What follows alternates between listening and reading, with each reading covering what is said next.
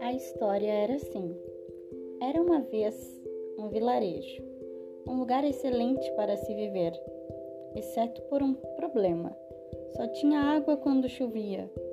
Para resolver esse problema, de uma vez por todas, os anciãos do vilarejo decidiram organizar uma concorrência para contratar a entrega de água no vilarejo diariamente.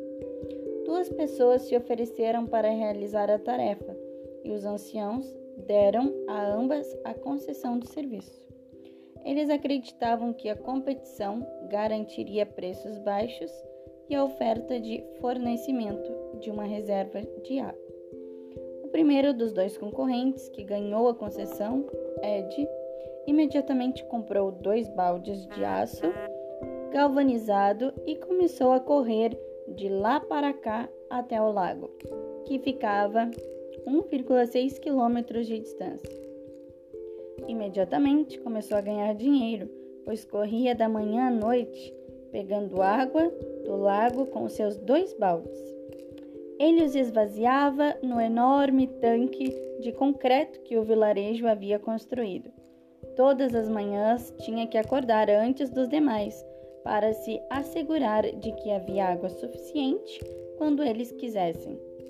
O trabalho era árduo, mas ele estava feliz por ganhar dinheiro e ter conseguido um dos dois contratos de exclusividade para o seu negócio. O segundo concorrente vencedor, Bill, desapareceu por um tempo. Ele não foi visto durante meses, o que alegrou Ed, pois não havia concorrência. Em vez de comprar, em vez de comprar dois baldes para competir com Ed, Bill elaborou um plano de negócios, montou uma empresa, encontrou quatro investidores, contratou um presidente para realizar o trabalho e voltou seis meses mais tarde com uma equipe de construção. Um ano depois, seu pessoal tinha construído um enorme aqueduto de aço inoxidável, de grande volume, que ligava o vilarejo ao lago. Na cerimônia de, inauguração, Bill anunciou que sua água era mais limpa que a de Ed. Ele sabia que havia reclamações sobre a sujeira encontrada na água de Ed Bill anunciou também que poderia abastecer o vilarejo com água durante 24 horas por dia, 7 dias por semana. Ed só podia entregar água em dias úteis, porque não trabalhava aos finais de semana. Então Bill anunciou que cobraria por esse serviço altamente especializado e pela água, cuja qualidade era mais confiável, 75% menos do que Ed cobrava. O vilarejo então aplaudiu e imediatamente correu para a torneira no fim da tubulação construída por Bill. Para competir, Ed baixou suas taxas em 75%, comprou mais dois baldes, colocou tampas neles e passou a buscar quatro baldes em cada viagem.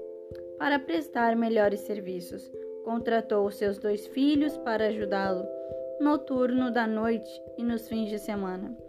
Quando seus filhos foram para a faculdade, ele disse: Voltem logo para casa, pois um dia esse negócio pertencerá a vocês.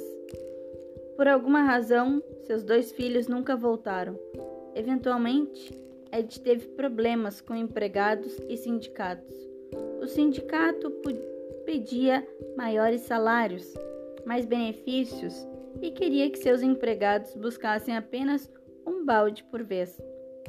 Enquanto isso, Bill percebeu que, se aquele vilarejo precisava de água, os outros também deveriam precisar. Ele reformulou seu plano de negócios e partiu para vender seu sistema de energia de entrega rápida de água potável em larga escala e a preços baixos em outros vilarejos mundo afora.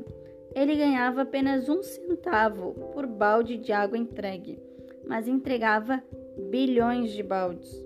E todo aquele dinheiro desaguava em sua conta bancária. Bill desenvolveu um aqueduto para entregar dinheiro a si mesmo. Da mesma forma que a água era entregue aos vilarejos. Pio viveu feliz da vida pelo restante de seus dias. Ed trabalhou arduamente o resto da sua vida e sempre teve problemas financeiros. Fim.